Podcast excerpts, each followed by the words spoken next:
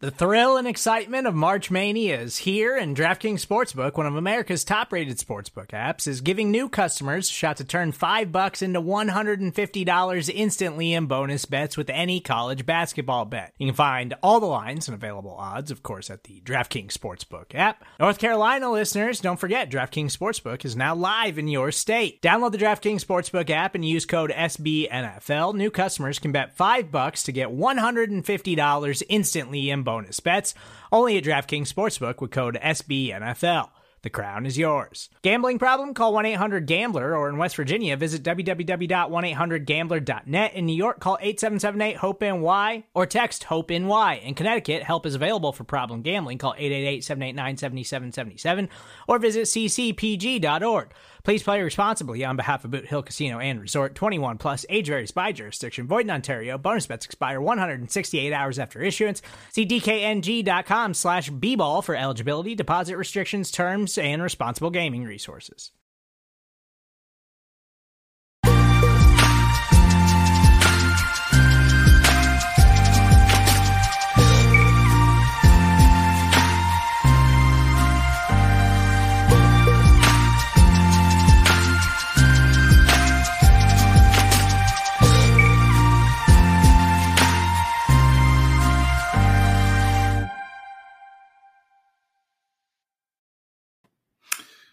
What's up, everybody?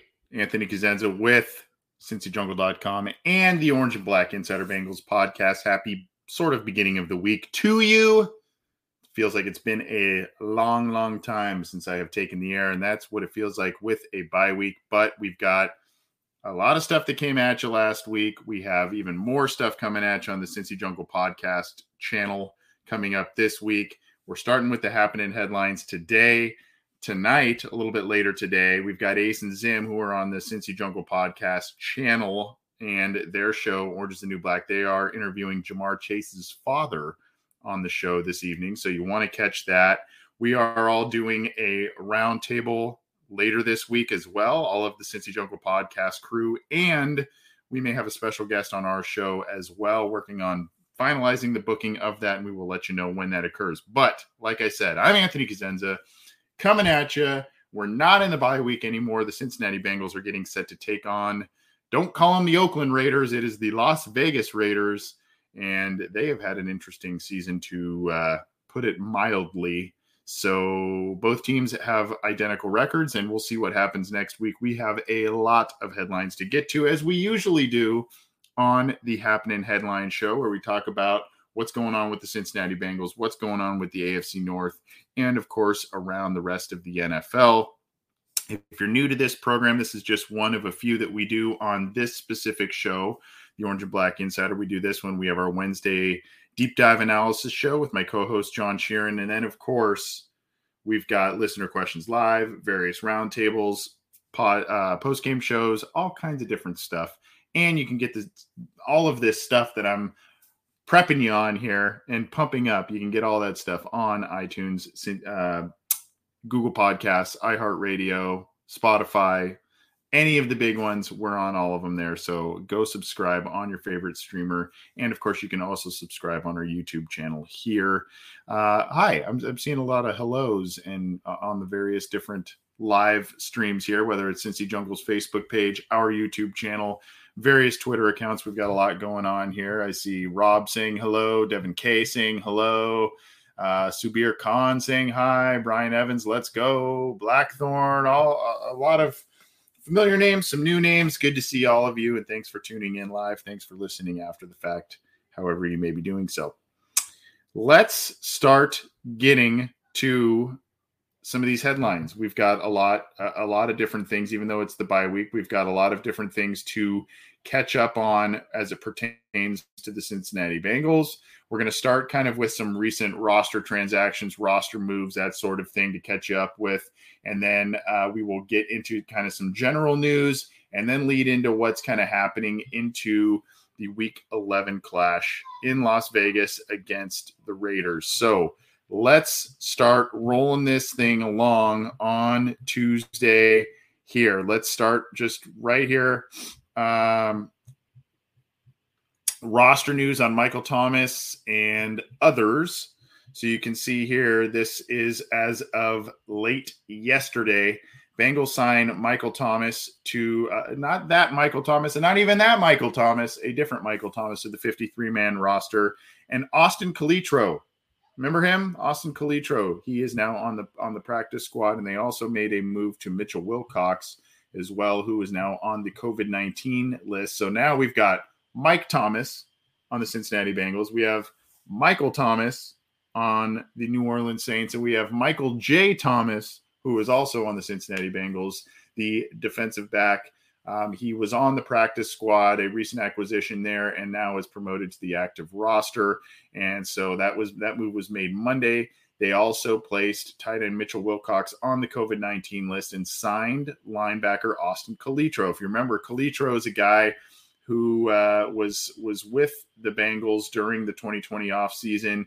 Um, ended up the Bengals uh, drafted three linebackers, so it was a really crowded position group. Calitro was part of that trade to uh, Christian Covington there that the Bengals got right after, you know, right around final cuts and whatnot. So um, they have him back on the practice squad, a guy, a guy they like for special teams purposes.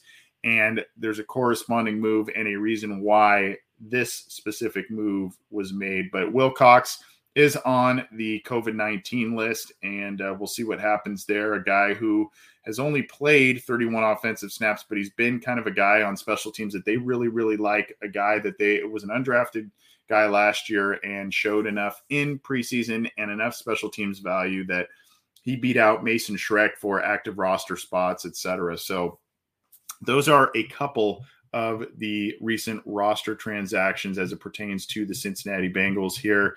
A um, couple of happenings there. And I mentioned the Calitro move, why that uh, is is something that, you know, is making sense at this point in time. Unfortunately, one of the linebackers that I mentioned that they drafted last year, Akeem Davis Gaither, and a guy who was turning some heads this summer and, and actually had a pretty nice start to the season. Obviously, in the two game skid, a lot of these guys have kind of fallen off a little bit, but Akeem Davis Gaither looks like he will be joining other talented young defensive players like Joseph Ossai for uh, on injured reserve and potentially out for the year. He had a foot injury that got him out of the game uh, early, and then all all of a sudden, you know, this looks like he has to have surgery for it and is potentially out for the rest of the year. And you can see on cincyjungle.com, this is relayed via Ben Baby's Twitter account here. So I'll post the link in the live chats for everybody to, to go check that out on cincyjungle.com. But unfortunately, Akeem Davis Gaither's season appears to be over not good news for the Bengals, who have been relatively healthy. Unfortunately, many of the injuries and significant ones have seemingly come against the defensive side of the ball, which has been a trend over the last couple of years. You've now got Joseph Ossai potentially out for the year, Wyatt Hubert, a pass rusher they drafted in the seventh round. Um, you know, you, you had other guys that just, you know, were you were hoping were going to get kind of rotational snaps. Akeem Davis Gaither kind of coming into his own a little bit this year. And unfortunately, he's going to be um, done for the year, it would appear, based on the surgery needed on his foot. Keeping it rolling, uh, they, the Bengals put one player on the COVID 19 list. That was Mitchell Wilcox, and they take one off and that is Chidobe Awuzie, who was on it. And fortunately enough, if he was to be placed on this list, it was during the bye week.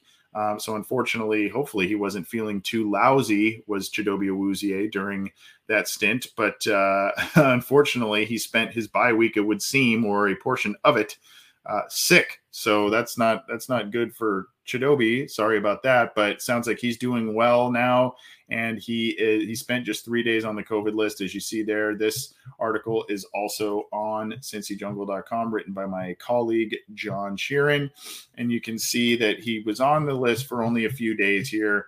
Um, and so now he is back, and that is good news because the Bengals are still without Trae Waynes. They're still trying to figure out what's going on on the other side uh, at, at cornerback with Eli Apple kind of having ups and downs. They've they added in Tre Flowers, they added in Vernon Hargreaves. So you know these are these are moves that they're trying to figure out things, and and obviously Um, Zac Taylor this week thinks that though he said that those moves, those moves at cornerback, Tre Flowers and Hargreaves are going to pay dividends down the road. Not necessarily saying, you know, we're going to get rid of Eli Apple out of, out of a starting spot or anything like that, but just saying, you know, as as the year goes on, you need depth, you need guys who were former high picks and or starters in this league. And so Zac Taylor talked about that. But the Bengals did activate Chidobe Awuzie from the COVID 19 list. Good news there. Looks like he's going to be ready to play against the Raiders unless something else pops up this week. Um, I met, I just talked about this right here. And this is Zac Taylor talking about these veteran corners are going to quote pay dividends for the Cincinnati Bengals as the year wears on. And I will elaborate on some of those quotes I just talked about. Here is the link in there for the live chat for folks to go check out. This is from Nathan Bagley on cincyjungle.com. The quote here is that uh, see here. It will pay dividends, and this is per Geoff Hobson of Bengals.com. Quote, I think what's smart is we've added veteran corner experience, and anyone who's been around this league long enough knows that in November, December, January, that's going to pay dividends, having a lot of guys there for a variety of reasons.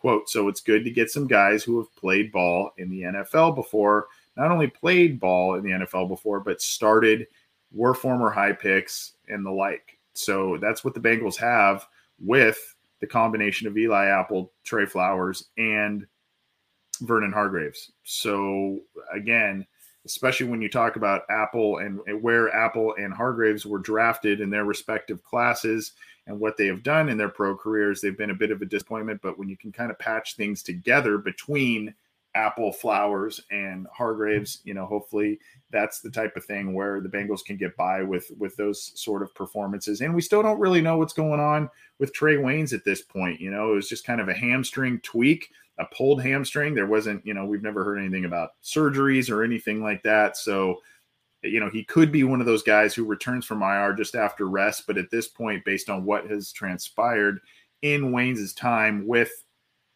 the Bengals, I, I, you just can't you just can't bet on him potentially coming back. It just doesn't seem to be in the cards. So, um, I mean, he could come back, but it's what I'm saying is it's probably wise for the Bengals to just say we're not going to wait around for that to happen based on what has happened over the past year and a half here. So, at any rate, Zac Taylor is confident in the recent two cornerback additions that they have made to the roster.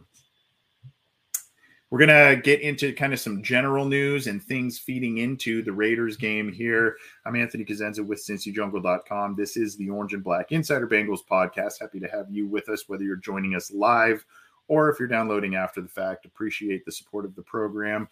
Go ahead and subscribe to the YouTube channel. If you like the video platform, subscribe to that. Click the bell to be notified when we go live and when new content is available. And then, of course, if you could leave us a review on the subscription or the uh, yeah the subscription on the podcast channel there. If you could leave us a review let us know how we're doing. And obviously helps us get a little more visibility whether it's our show ace and Zim's orange is the new black or Matt Minich's coach speak and chalk talk. All of those are available for you. Leave a review for us if you would. Let's get going here with some I, I think we kind of knew this. This is news, I guess. I think we kind of knew this was ha- happening back in the 2019 offseason, but um, you know, we weren't exactly sure how close or how uh, I don't know how I guess how realistic of an opportunity this was. This this kind of started coming up during the Bengals bye week here that the Bengals were actually pretty close to hiring Eric Bieniemy in 2019. And this is from uh, a, report here. Uh, and, obviously, you can look at the, you know, what ifs. Uh, the Chiefs have, you know, won a Super Bowl and been to another. And, uh, you know, the offense and Patrick Mahomes exploding. Not so much the same thing with the Chiefs this year, but they seem to be on the right track now based on what they did to the Raiders last week on Sunday Night Football. But this was from Maurice Jones Drew on the Pat McAfee show. Um, Jones Drew, if, if, you remember, was a, a, guy who uh, was a, a, great running back for the Jacksonville Jaguars. Spent a little bit of time, I believe, with the Raiders towards the end of his career there. Um, but he is now an analyst on NFL Network. I believe he does some radio play-by-play as well um, for for uh, the NFL. But he says basically, "quote I think he wants an opportunity anywhere," meaning he being Eric Bieniemy. I know he wants to be in the NFL. He was going to take the Cincinnati job. He thought he had it when Zac Taylor got it. Obviously, the way that panned out, it seems like Zac Taylor's doing a better job than what he did the first couple of years. So now we have, um, you know, Eric Bieniemy still waiting his turn. Now there are a lot of different things here. Obviously, a lot of folks are going, well, what would have happened with Eric Bieniemy, Andy Dalton, Joe Burrow, etc. If if with the Bengals, if he was the head coach here, what kind of staff would he have assembled? Um, might the Bengals be in a little bit different spot, better or worse? if Eric Bieniemy was the coach for the team, but what ifs are uh, not really relevant right now. And unless this year goes absolutely the wrong way after this bye week here, you know, I don't, I don't think Bieniemy to the Bengals is going to be a thing for a long time. The connection there obviously was strong. Bieniemy played for the Bengals and was a good player for them in the mid and late '90s. Uh, so, I mean, Mike Brown and and others in that building definitely know Eric Bieniemy. There's there's some things out there, rumors, whatnot, as to why he may not have been chosen for a job yet. Some people believe that he's maybe a little uh, brash or uh, maybe doesn't interview as well as others. If you remember, Zac Taylor was a guy who, quote, blew the doors off of the interview by multiple sources. Um, other people think that, you know, Eric Bieniemy has a couple of other situations, off field stuff potentially uh, in his past. I mean, there's a lot of different stuff that people point to. All in all, um, I think it's kind of a, a, shame that he has not had a, an opportunity to coach a team yet. Um, he seems to, uh, from what I've seen in terms of press conferences and whatever, he seems to speak well, command a room, and and uh, command respect. And as a guy, obviously, with the Chiefs, the, the, the offensive performance, even with the inconsistencies this year, is a guy who seems to be, you know, kind of a no brainer. Now, the other interesting thing, uh, I don't think he would take a college job based on the interest he has amassed in the NFL recently. But if jobs are slim this year for head coaching jobs around the NFL, um, he's a guy who it wasn't the, they weren't in the Pac 12 or Pac 10. Um, at least I, I, I memory serves. I don't think the Buffaloes were at the time. I don't know. I gotta I gotta go back and double check that. Anyway, uh, he's a guy that could be re- reunited with the Pac 12 in the form of maybe the USC job, maybe some other jobs that open up there. Um, he went to San Diego State. So, you know, I'm sorry, he went to Colorado. I don't know why I said San Diego State. He played uh, in San Diego. So, uh, you know, I mean, there's there's kind of some ties maybe to Southern California or the Pac 12 that maybe makes some sense. But all in all, um, you know, he's a guy that uh, should get a head coaching opportunity. Definitely uh, in the college ranks if that's where it ends up being, but uh, should be considered definitely for an NFL job. But it sounded like he expected, at, at least per Maurice Jones-Drew, to get the Bengals coaching job when it was uh, when it when he interviewed for it. So uh, kind of an interesting take there. But again, that's now we're you know we're way into the Zac Taylor era now. So you know that's that's where the Bengals ship is headed and who it is being headed by. So uh, I guess it's kind of a little bit useless in a way. I mean, it's interesting to talk about, but it's a little bit useless in a way to talk about what could have been or what was expected at the time. But at any rate, here is uh, where we talked about Bengals ownership a little bit here. It's a nice little segue. This this is really cool. Katie Blackburn is the first woman who is appointed to the NFL competition committee. Um, so she is one of the most widely respected women in all of professional sport, definitely in the NFL. Um, is kind of you're seeing that she is kind of taking a lot of the responsibilities from her father Mike Brown and and she and her husband Troy Blackburn are um, you know kind of major major figureheads of the Bengals franchise at this point in time. And of course her daughters and and particularly Elizabeth Blackburn are taking uh, front row roles with the club and doing some excellent things, including the Ring of Honor, including um, executing a great strategy on social media and, and all kinds of different things. So, um, you know, things appear to be heading in a in a really great direction, and a lot of that has to do with the Blackburn family, who, you know, uh, some all of which, for the most part, are part of the Brown family too. There, but um, you can see here we'll put this in i'll pin this in the live chats for folks as well if they want to go check it out on cincyjungle.com uh, this is just kind of talking about you know uh, she's she is the executive vp of the team but she has been named to the competition committee according to the league's fo- uh, uh, football operations page and is the first woman in history to be a member. It's a big deal. Now here's where the big deal is and we talked about this i believe last week the committee is responsible for proposing rule changes and general adjustments to league owners at the annual owners meetings.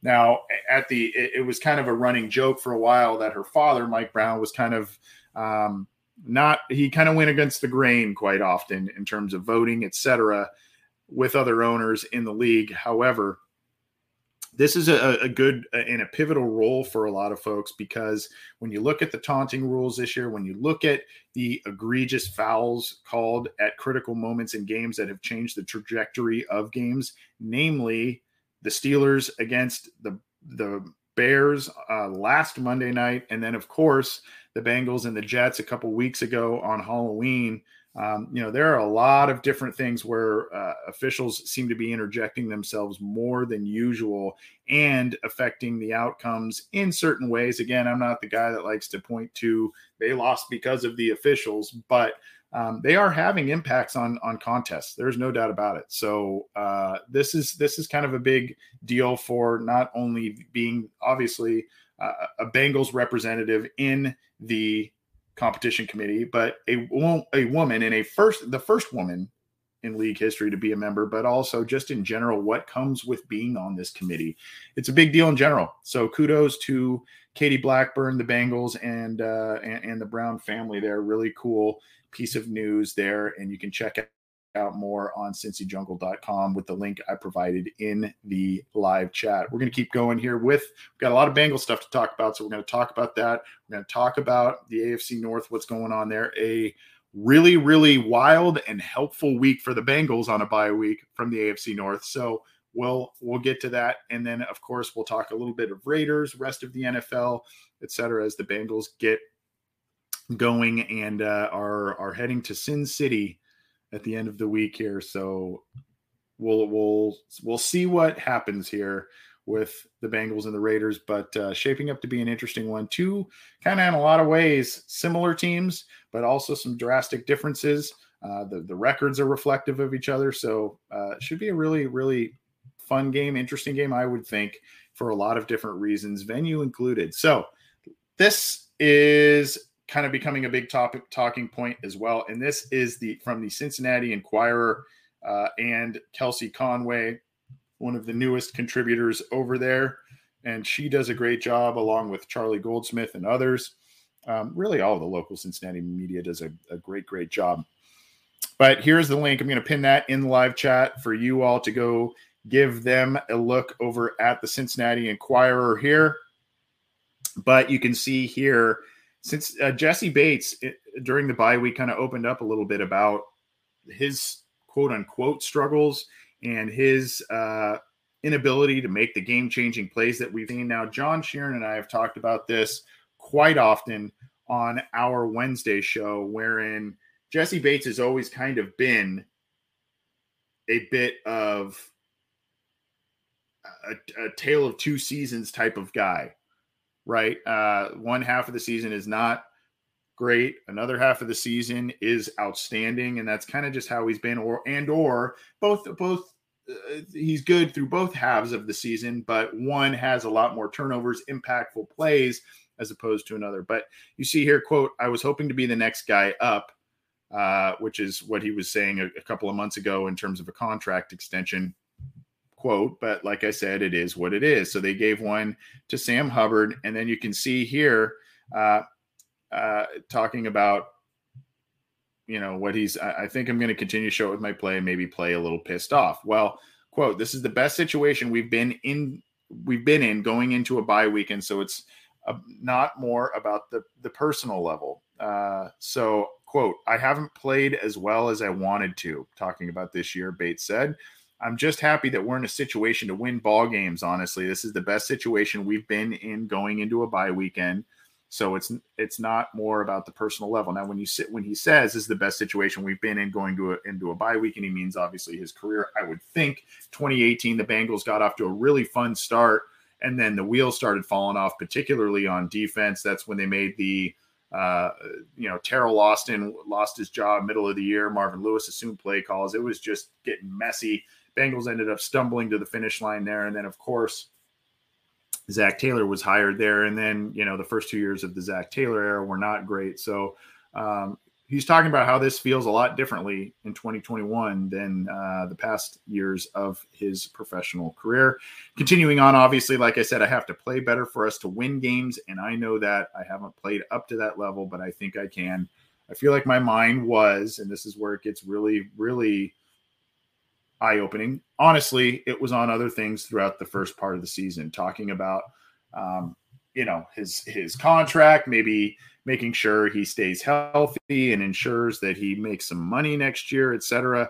If the Bengals cannot come to a, a long term agreement for Jessie Bates, it seems to be pretty obvious that they will be using the franchise tag on him. At least that's the assumption going on here. So, uh, I, you know, I, I don't know. Uh, I, I don't know what what the Bengals' plan is per se at this point in time. Obviously, they wanted to get a deal done, but it was not something that was agreeable from Jessie Bates' camp, particularly when they they figured what was coming on the Jamal Adams front. They saw what Justin Simmons got. Um, you know, there there are a lot of safety deals out there to use as barometers, and the Bengals that's just not a position they pay super heavy like a wide receiver, offensive tackle, quarterback, etc. It's just not a not a position they pay overly well comparative to others. But uh, obviously, Jessie Bates is one of the best players on the team. Does have an interception against uh, on in this season, just one, and it was against the Jets. Made it all the way down to the one yard line. If only somebody, Logan Wilson or anybody else around there, just kind of turned their head and cl- uh, knocked one guy out of the way.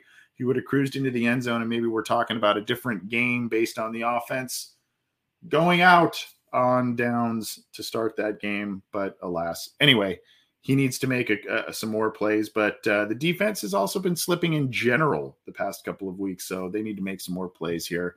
Uh, we'll see but interesting to hear Jessie Bates talk about some things and be pretty candid about a lot of these things uh, let's see here before we start transitioning into what's going on in in uh, with the Bengals as they head to Las Vegas to take on the Raiders. There's a couple more in terms of a look back from the bye week and where the Bengals are. This one is, oh boy. Um, let me see if I can zoom this in for folks here. This may be a little bit, uh, a little bit better.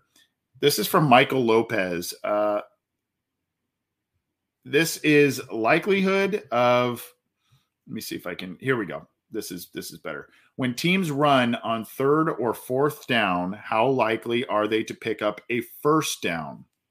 And this it says some pretty massive gaps here. Um, the Chiefs ball carriers on third or fourth down on a run play are getting a first down on 79.3% of plays. They are tops in the league, and you can see that on this graph.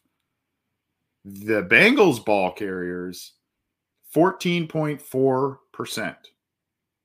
Now, that probably includes Joe Burrow as well, calling his own number. That includes Joe Mixon. That includes Samaje Perine, whatever. Third and fourth down. If the Bengals are running the football, how likely are they to pick up a first down? 14.4% on a run play. That's not getting it done. That is last in the league, as you can tell by this graph. Here are the Chiefs all the way down here, if you look at my mouse cursor, there are the Bengals. Yikes. So while Joe Mixon is having an impact, while the offensive line, namely guys like Jonah Williams and Quinton Spain, have, have been really uh, good players, there are issues still running the football in some of those obvious running situations. And here's the other problem sometimes the Bengals get themselves in an early uh, early series predicament wherein they're they have third and long. So maybe they try, uh, you know, I'd have to go back and look at all of the run plays that they decided to, to do on third and fourth down. But uh, man, that's a big disparity there in terms of uh, Chiefs 79.3, Bengals 14.4. And that is on twitter.com at stats by Lopez, Michael Lopez. Really interesting. I found that and I uh, wanted to share that with folks. Not a great number there. But I guess we gotta we gotta share a positive on the flip side, and this is from our buddy Willie Lutz. We got to get Willie on our on our show here. Willie's a, a great guy and a good follow, a good good um, kind of brings up I don't want to say obscure, but brings up some kind of lesser known stats and PFF scores and rankings and stuff uh, on his Twitter account at Willie with an IE underscore Lutz, L U T Z. Uh, Joe Bachie, the linebacker the Bengals have called up and, and used sparingly on defense and in special teams roles. Joe Bachie was a late preseason addition for the Bengals, and he's become one of their best special teams players. His PFF special teams grade is in the 19th is the 19th best in the NFL at 87.1, which is the third highest among second year players. So uh, saying Bachie's earning a nice special teams linebacker role with the Bengals. That's kind of a uh, that role with the Bengals at least. It's kind of the Dan Skuta role, remember? Uh, and these are the types of of scores and different things where uh, players parlay that those into starting roles or heavy rotational roles, a good free agency contract, whether it's with the team they are currently with or another team. Uh, you know, you gotta you gotta say kudos and uh, pat pat them on the back, so to speak, and and give them give them the applause that they like. I'm seeing Josh Cook, and this is a great segue here. Josh Cook, what does the rest of that shirt look like? If he's talking about mine, this is from the Ken Anderson store. It's Ken Anderson and Isaac Curtis. It says, let me move over here, Legends, and that is from the Ken Anderson Alliance charity. You can go on that website, the Ken Anderson Alliance website and go and uh, you can use you can donate in the form of buying things that are Ken Anderson memorabilia, Bengals memorabilia, that sort of thing in the store to help out the Ken Anderson Alliance. If you remember a few months ago, we ran a charity thon, a, a, a Bengals charity thon to, uh, to, not only highlight the Ring of Honor inductees, but also help out these players and members great charities. If you remember, we had Ken Riley II we had Anthony Munoz on the show, and then we had Ken Anderson on the show talking about their respective charities and the great work that they are doing. We raised uh, basically about 2200 bucks for uh, for the three charities there. Thanks to generous generous donations to all of you. And yes i am slacking. We have identified some winners of some giveaways there. We just got to mail them out and announce those. We we've got winners but so we'll get some things to to those folks and announce that in a little bit. But again a thank you for all of you who who donated and or just spread the word. Just so if you've supported those charities in the past think about doing so going forward. And here's why. Because this is the type of thing that these charities and these representatives do. This is from uh, i believe it's uh, w is it wlwt um, I'll have to look. Yeah, WLWT, the NBC affiliate in Cincinnati or in Ohio here. Anthony Munoz buys new shoes, pizza, and all kinds of other things for 33 Cincinnati children. And it is with his, you can see the logo there on his jacket, the Anthony Munoz Foundation, uh, who, that is based in Cincinnati. And he took him 33 kids shopping for shoes, pizza, all kinds of stuff shoe giving charity event um, and obviously kind of coming up here against thanksgiving. That's co- coinciding with that. So uh, it was a handful of Euler school elementary school children. His respective charity helps lesser fortunate families and lesser fortunate children and this is one of the ways that he and his foundation are impacting folks. So when you see headlines like this and and when we this you know we were not part of this as a show or anything but you know, just showing support for these kinds of organizations. This is the kind of stuff that you're supporting. This is the kind of stuff that when you donate, it goes towards endeavors like this. So, uh, they, you know, thank you to the Munoz Foundation. Thank you to Anthony Munoz, not only for his generosity to this show, but his immense generosity to the, uh, the, Cincinnati area families and children, um, as well as what Ken Anderson does with his Ken Anderson Alliance and the Ken Riley Foundation. Go support all of those individually, even if you supported a couple months ago through our show. Go support what they do. Really, really cool thing. And I saw this come across the wire here, so um, a, a tip of the cap to, to Mr. Munoz for the work that he does, that his foundation does, and we want to highlight that. Another day is here, and you're ready for it. What to wear? Check. Breakfast, lunch, and dinner? Check. Planning for what's next and how to save for it? That's where Bank of America can help. For your financial to-dos, Bank of America has experts ready to help get you closer to your goals. Get started at one of our local financial centers or 24-7 in our mobile banking app. Find a location near you at bankofamerica.com slash talk to us. What would you like the power to do? Mobile banking requires downloading the app and is only available for select devices. Message and data rates may apply. Bank of America and a member FDIC. Before we get into some other items with the Bengals going into the game against the Raiders, and then we're going to transition into the AFC North and the NFL. We would be remiss if we did not tell you about and highlight our partnership with SimBull, S I M B U L L. This time it's .com. They've got their new website, simbull.com backslash OBI.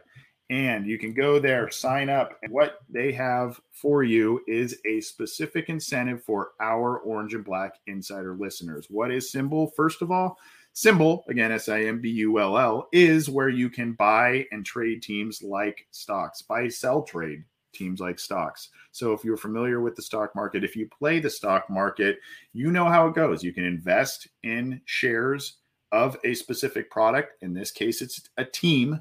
And when you invest in that, you can hang on to them long term, let them accumulate, hopefully, profit, and then sell them off and take that money for yourself as profit. Otherwise, you can play short term plays where you think there's a good opportunity and teams are on the rise here invest, sell it off quickly, make a little money that way. But regardless, SimBull is so confident that you will be successful in their platform and what they are doing. They are giving you a 90 day deposit protection guarantee, meaning if you sign up using the promo code OBI, of course, short for Orange and Black Insider, you can have your money protected for the first 90 days up to $500. So if you put in your account $500 in which to invest, you invest some of it, you invest all of it, what have you. If you are dissatisfied, if you are losing money or what have you, in some weird occasion that you are losing money, you can pull your money out of that and they will refund you what you've lost and protect you up to $500 and in a 90 day window. But you got to use the promo code OBI in order to take advantage of it. If you play fantasy football, if you play survival football, if you do any of that kind of stuff, you got to check out SimBull. It is an awesome product, and we can't thank them enough for supporting a partnership between us. But gotta gotta go take advantage and gotta use that promo code obi at simbull.com backslash obi check it out and of course use any of that kind of stuff whether it's survival football fantasy football SimBull you know operate responsibly but they're helping you operate responsibly with that 90 day deposit protection that they've got going for you. So, got to use that promo code OBI. OBI, got to use it. All right, here we go. Bengals, Raiders, they are heading to Las Vegas. This traveling west has not, especially against the Raiders for some reason, has not always tra- treated the Bengals overly well. I remember going to a game in person in 03, Marvin Lewis's first year.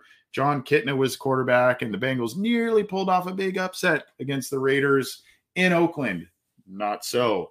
I remember the 2009 team with Bernard Scott and all kinds of different casts of characters by the Bengals. They were they were having a really good year in in 09 and they go to Oakland and oh boy they lose that one. A friend of mine will never let me forget that because he lost a lot of money in a survival pool that day. Regardless, here we go. The Bengals are traveling a little a little less west this time Las Vegas instead of Oakland or Los Angeles. So the Bengals week 11 odds, and this is on cincyjungle.com. They are a slight favorite against the Raiders. Now that that says something because uh, the Bengals here, uh, when you're when you're a favorite on the road, you know you're usually you know uh, you're you're usually talking about you know a home team is usually the favorite by three points or so. That's usually kind of the default line for home teams if it's an evenly noted game. Now, this has been altered oh so slightly. The Bengals are one point favorites on the road to the Raiders. Now, that changed obviously, not only with the Bengals' devastating loss and big loss to the Browns, but the Raiders' big loss 41 14 at home against the Chiefs on Monday or uh, Sunday night, rather. So the Bengals are now one point favorites in the week 11 road game in Las Vegas, and that is per DraftKings. So I don't know. I don't that that kind of tells you a little bit of something. And again, this seems to be a somewhat evenly matched team, but I think also the Bengals coming off the bye, the Raiders coming off a, a bad loss, and the potential that the Raiders all their off-season issue or off-field issues rather are coming home to roost and maybe you know they're starting to get a little distracted a little bit emotionally fatigued from all of that stuff. We'll see. This is a critical game though because there is a log jam in the afc in terms of wild card race really the afc north race. There's an article i'm going to talk about in just a little bit on that. Uh so you know there is a log jam here. The bengals these are these are the games that the bengals need to win. Now when you look at what the bengals uh, if you look at you know the top 10 11 teams in the afc the bengals face i believe six or seven of them. You got the browns you've got the steelers you've got the ravens you've got the raiders you've got the chiefs you've got the chargers. That's six right there. And then on the other side you know uh, you've you've got you've got the niners as a team that, that you're facing there. So i mean they're they're they're facing a lot of these teams here and uh, that are right in the mix. And you got to start beating these teams. And the bengals need to rebound against the browns particularly since they lost that first one. The good news is the two games that they already won in the afc north they, those teams now come to paul brown stadium this year making things a, a bit a, a bit easier on that front but the bengals right now are one point favorites in las vegas against the raiders per draftkings so go check out that information there. The bank this this was interesting. Good friend of the show, Mike Petraglia, who was on the show a few weeks ago, helping us preview things with the Bengals. Um, he released the Bengals depth chart on his Twitter account. Go give him a follow at TRAGS, by the way. Really nice guy and does a great job covering since the Cincinnati Bengals in the uh, the local beat here. Spent years covering the New England Patriots. Did a great job there as well. Now being from this area, he's coming back and covering the Bengals. But here's here's where it gets kind of interesting. Most of this stuff is predictable. Right guard though, Hakeem Adeniji getting the getting the nod over Jackson Carman at right guard. So they're giving him a shot there. This is a guy they liked a lot after drafting him last year. Uh, you can see here, you know, main, you know, all kinds of different uh, things that are predictable in the rest of the offense. Uh, one thing that is a little different is Samaje Perine. I guess, is still listed as the number two back behind Chris Evans. More on Chris Evans in a second. You look across the defense. Here's where things get a, a little. there's a little bit of a difference. Backing up Trey Hendrickson is Khalid Kareem after he came off of uh, IR recently. We knew he's he's been back for a few weeks anyway, but he is the backup there. Backing up Hubbard is Cam Sample.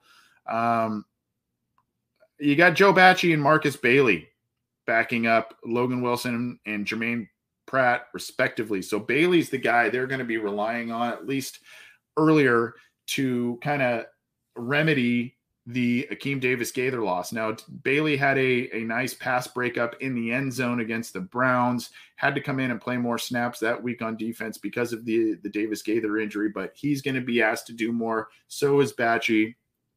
And as I as I mentioned earlier, Austin Calitro may be a guy who gets called up in the next couple of weeks, depending on how things go there. So keep an eye on that. Here you go on the on the cornerback spots. Mike Hilton still the starting nickelback with Hargreaves now the third nickelback behind Jalen Davis. You've got Eli Apple with Tre Flowers backing him up. Apple, the starter. Awuzie starting the other corner spot with Phillips backing him up, and then Hargreaves there. So Hargreaves still down the pecking order quite a bit uh, in terms of the corners. Uh, corner spots now backing up Vonn Bell is Michael J. Thomas, the recently promoted guy I mentioned at the beginning of the show, and he takes the place of Brandon Wilson, who tore his ACL and is done for the year as well. So then you got Ricardo Allen. So I think a combination of Ricardo Allen, Markus Bailey, Joe Bachie, maybe Austin Calitro in the coming weeks are going to have to remedy, you know, some of these some of these issues with Davis Gaither being out out of you know uh, passing passing situations and all kinds of different stuff. So uh, some interesting stuff there. And then you look at special teams, pretty predictable, but look at look at kickoff returns. Chris Evans, the backup guy. So uh, uh, that's that's a little interesting. I, there could be a situation where Evans comes in eh, if, if Phillips is getting more work as the punt returner, and then he's coming in maybe as a as a cornerback. So that's something to to continue to look at. Evans getting maybe a, some special teams touches or things where they get the ball in his hands. So keep an eye on that keep an eye on that. Last one, just kind of a little little fun one before we start transitioning to the AFC North and then into the rest of the NFL. We're going a little long, but uh, I'll try and hustle here. This is from Jay Morrison of the Athletic. Uh, the CBS broadcast team for Bengals against the Ra- Raiders is Ian Eagle, play by play, Charles Davis, an analyst, and Evan Washburn, who is the sideline reporter, one of their top teams uh, in terms of broadcast teams. So, one that will be broadcasted, I assume, um, pretty heavily on normal local channels for folks across the U.S. Uh, I, I, think that this is a pretty big game, especially with the the Raiders fan base and of course the the records of both um, both teams at this point in time. So anyway, a little fun one from Jay Morrison. Let's transition into the AFC North and look. This was this was a a really really all, so close to ideal weekend for the for the Cincinnati Bengals, if not for that tie. Oh, tie games. Oh, can we just get rid of those, please? Um, regardless, Steelers tie a winless Detroit Lions team at Heinz Field. No Ben Roethlisberger, he was on the COVID list, but tie a winless Detroit Lions team.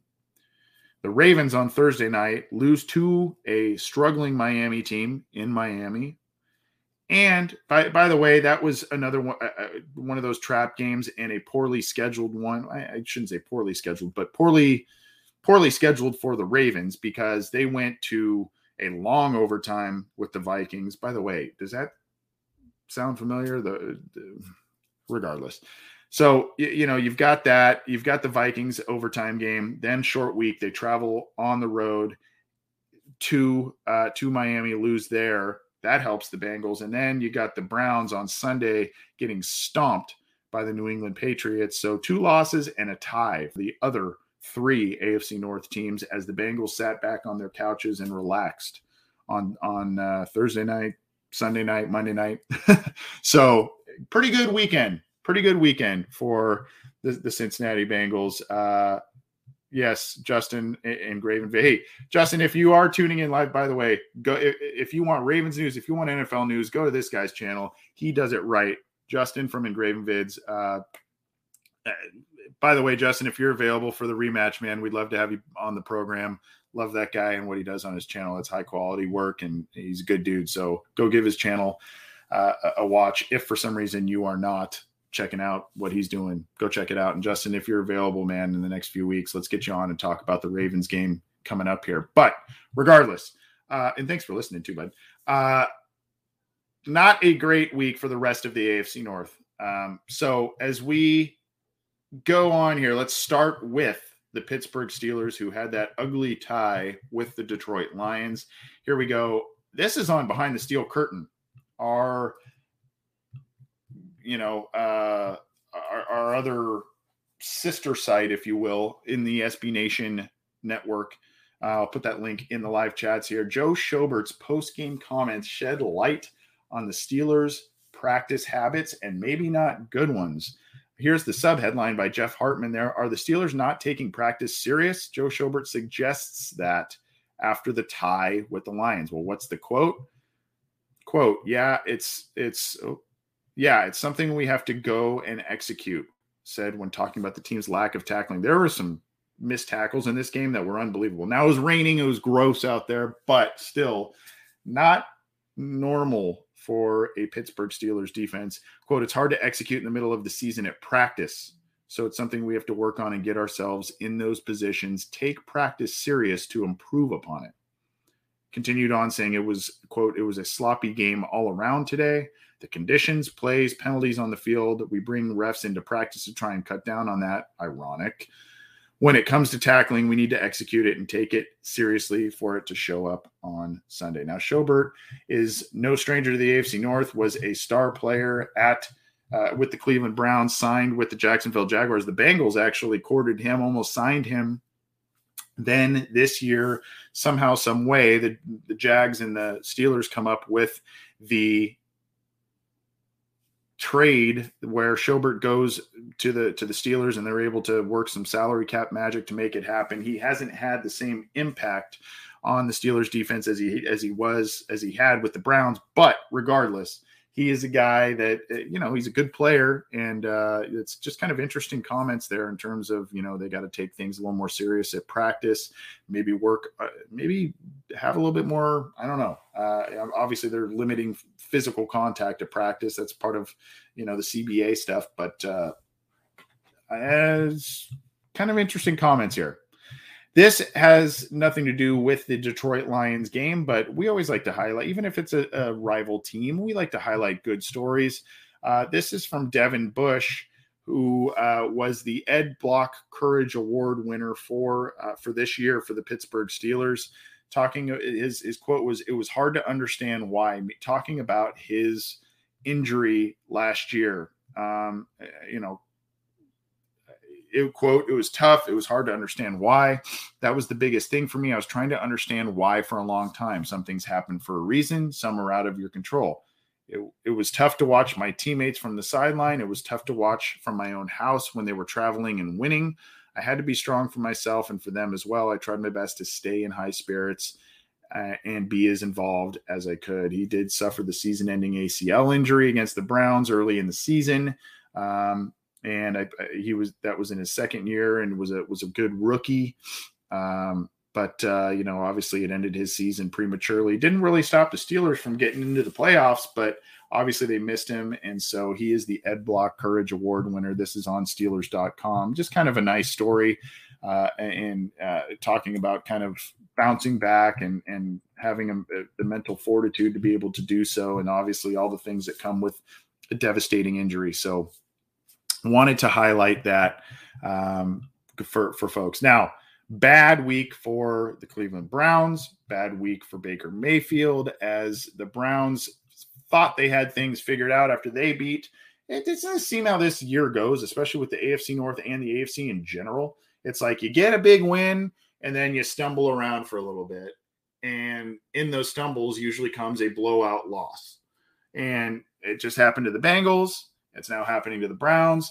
This is a really good, uh, a really good article by a, a popular follow on Twitter, Pete Smith.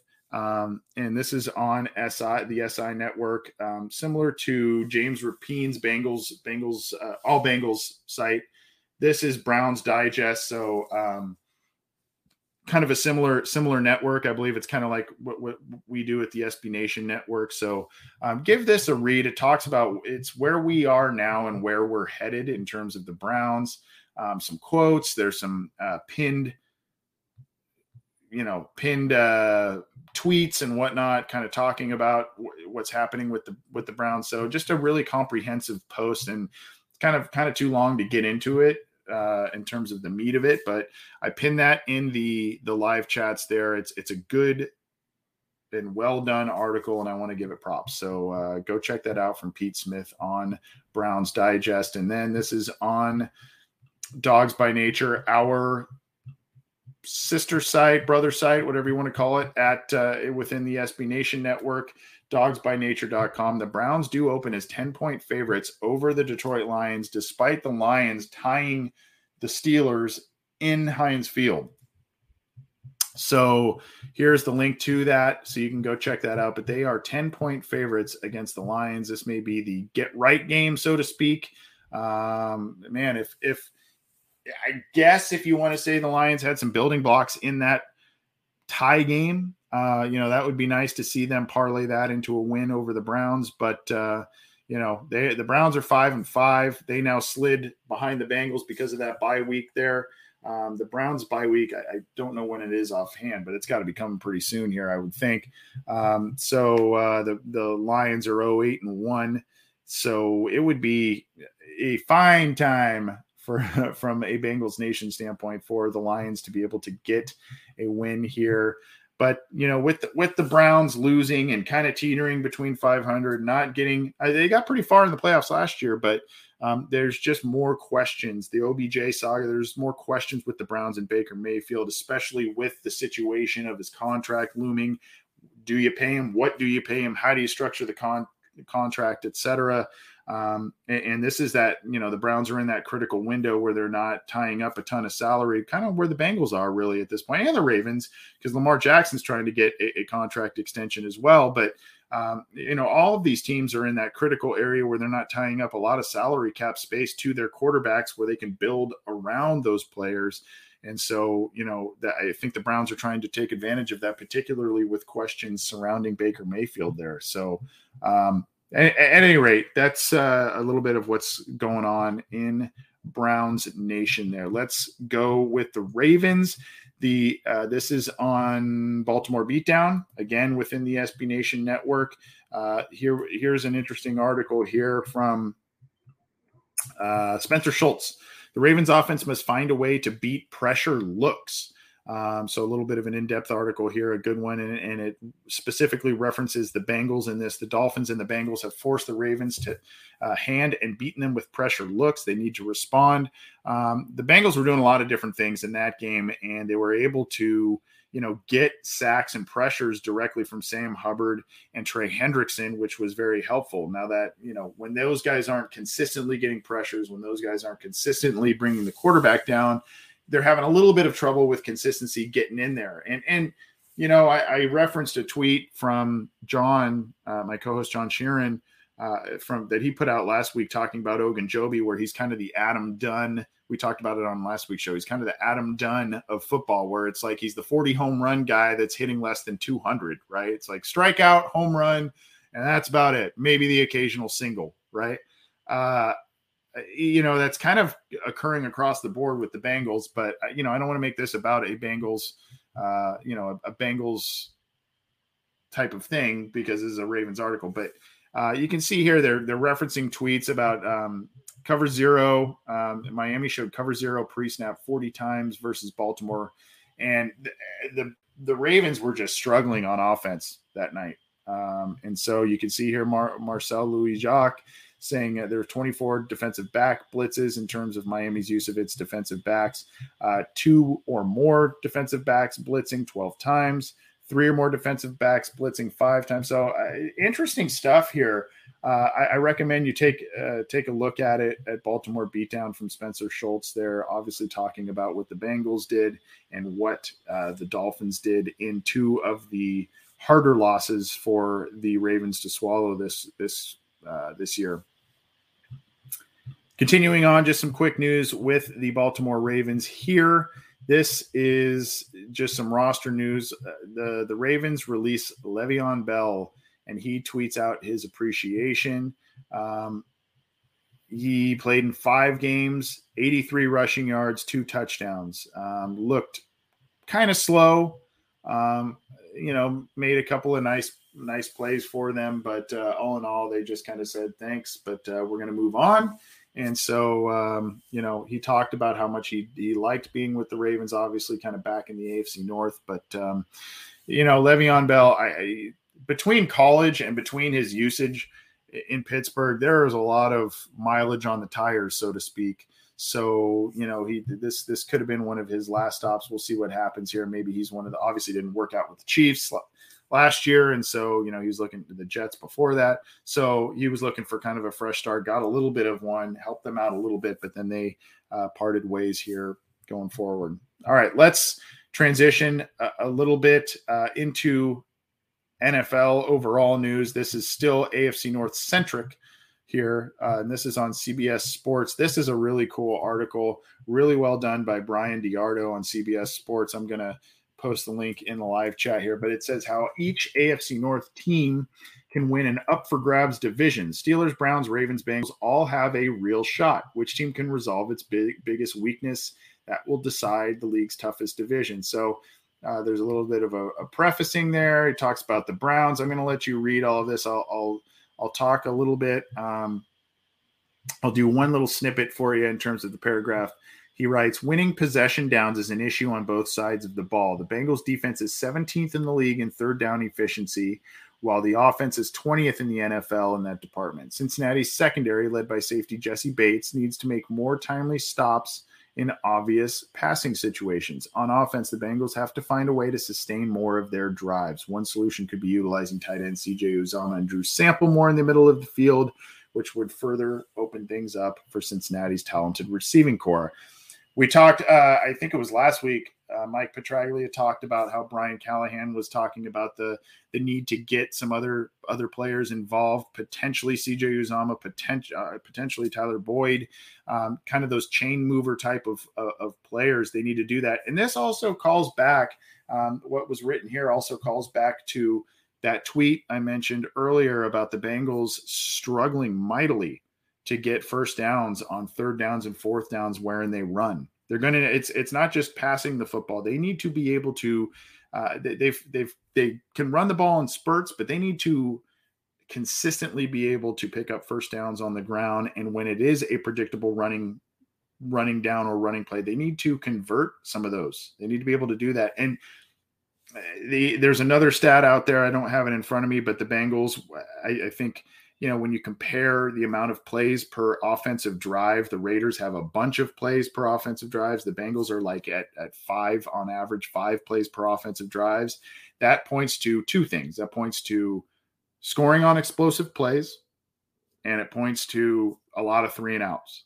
So a lot of inconsistency on offense. So these are the things that hopefully they are cleaning up over the bye week. If you listened to Joe Burrow on Colin Cowherd show last week and everything, they seem to be pretty confident they will do so. We'll see. But a very, very interesting article here on CBS Sports as it pertains to the AFC North. Now let's talk a little Raiders. There's a quote here since the Bengals are facing off against the Raiders in Las Vegas. Mentioned that a couple of times already on this show. Uh, this is on Raiders.com.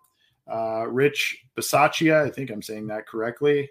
Uh, Rich Bisaccia, who is the interim head coach after Jon Gruden was fired earlier this year. Um, his his message to the team moving forward after this bad loss on Sunday night to the Chiefs quote we are going to look at what we did correctly and build on that and really we have one game to play we have to get ourselves ready to play the cincinnati bengals here at home and we'll just go from there but as far as our team i think our team has been pretty resilient Again, I don't think effort has been an issue. We have to do a better job of cleaning up certainly the penalties we've gone through now over the last few weeks, and then our execution being able to execute the play that's called both on offense and on defense. And then we want to keep getting better at tackling, try to improve in everything that we are doing every day. That's really our goal. So, singularly focusing on the Cincinnati Bengals, says Rich uh, Bisaccia. And so maybe they'll maybe they'll clean a lot of things up after what kind of poor performance they showed. That game was pretty close for a little bit on Sunday night, and then they the Chiefs just really pulled away from it. So uh, at any rate, that is on Raiders.com. You can go find that out. It's kind of a quick hits article, also a staple in the in the Bengals.com Geoff Hobson uh, library of posts. So um, go check that out. A couple more, then we're getting out here because we're going long. Oh boy, I guess we got to do a power rankings one. Let's do power rankings. This is on NFL.com. Uh, Packers are the new number one. Okay, because the Cardinals lose at home to Carolina. Uh, and Cam Newton makes a comeback here. So this is on NFL.com. Power rankings. I know, I know people don't always like power rankings. This is from Dan Hanzus, who is a prominent figure on NFL.com and their uh, podcast network. Green Bay Packers, Tennessee Titans, Dallas Cowboys, Arizona falls three spots to number four. Buffalo Bills are five. Tampa Bay also lost. They are six and three. They fall to sixth on this list. Uh, Kansas City rises five spots to number seven. New England, who is six and four all of a sudden, they are eighth. The Rams fall a couple of spots after their bad loss on Monday night. Baltimore Ravens uh, are in the top 10, but at number 10, the Chargers don't look now. They are sliding a team that the Bengals face in a couple of weeks here. So, uh, you know, keep an eye on them. But they are 11th. The Browns at 5 and 5 are 12th, falling two spots. The Saints, 5 and 4. Um, they, I believe, were on a bye week. They are 13th. The Vikings are 4 and 5 and are ahead of the Cincinnati Bengals, a team the Bengals beat in week one. They are ahead of the Cincinnati Bengals. Indianapolis Colts are number 15. They moved up. Here we go, right smack in the middle here. The Bengals are at 16. The bye came in an ideal time for defensive coordinator Lou Anarumo. Statistically speaking, the Bengals were one of the best defenses in football over the first seven weeks of the season, but things fell apart in back to back losses to the Jets and Browns. Cincinnati surrendered 75 points in the two losses. They also turned the ball over a lot. They also had a pick six, but Okay.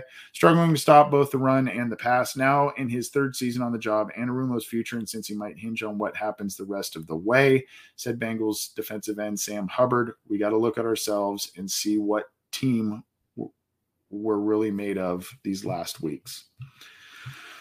So that is a little bit of an update from the power rankings perspective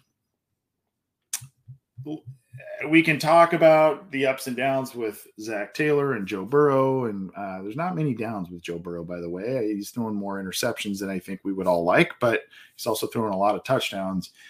Say whatever you want about that. Cameron Wolfe here at NFL.com has a, a column about Tua Tagovailoa and uh, his moment to prove he's the Dolphins franchise quarterback is now a weird, weird set of circumstances in the Thursday night game wherein he wasn't fully healthy, but he was healthy enough to be the backup. Brissett goes out with an injury. Then Tua comes in and leads him to a win. Has a couple of nice passes, a couple of nice runs. I mean, nothing spectacular, but does enough. And so, you know, the handling of Tua by Miami has just been staggering. It, was going to be dealt for. Um, was going to be dealt for Deshaun Watson, wasn't going to be dealt. Was going to be dealt, was not going to be dealt. So, at any rate, um, just kind of a staggering set of circumstances here and an interesting read for folks. Go check that out. Tua Tagovailoa's moment to prove he's the Dolphins franchise quarterback is now. A little bit of drama with the Jets and their current coach and a former coach. Essentially, this is on CBS Sports. You can read about all of the back and forth here, but essentially Rex Ryan on the ESPN show that he's on in the morning said something to the effect that he is offended that he that Robert Saleh was compared to him because Robert Saleh, defensive coordinator, Rex Ryan, defensive coordinator, and Rex Ryan felt that his resume leading up to him getting the Jets job that Robert Saleh now holds is a lot stronger than what Robert Saleh put out there with the 49ers. And he had some statistics to potentially prove that. Um, and Saleh heard about it, was asked about it on a, I, I believe, a radio show, and kind of said, "quote He knows where to find me," meaning Rex knows where to find me if they want to talk or whatever else. And uh, kind of said, "You know, are you surprised at the comments?" No, he always has something to say. Was kind of what Robert Saleh said there. So a little bit of verbal sparring between a former Jets coach and a current Jets coach. So uh, I don't know, made headlines. I, I, think it's a little petty from both of them, to be honest with you. I don't even know why you want to go there, but is what it is. We talked a little OBJ earlier, just in terms of the the Browns getting rid of him.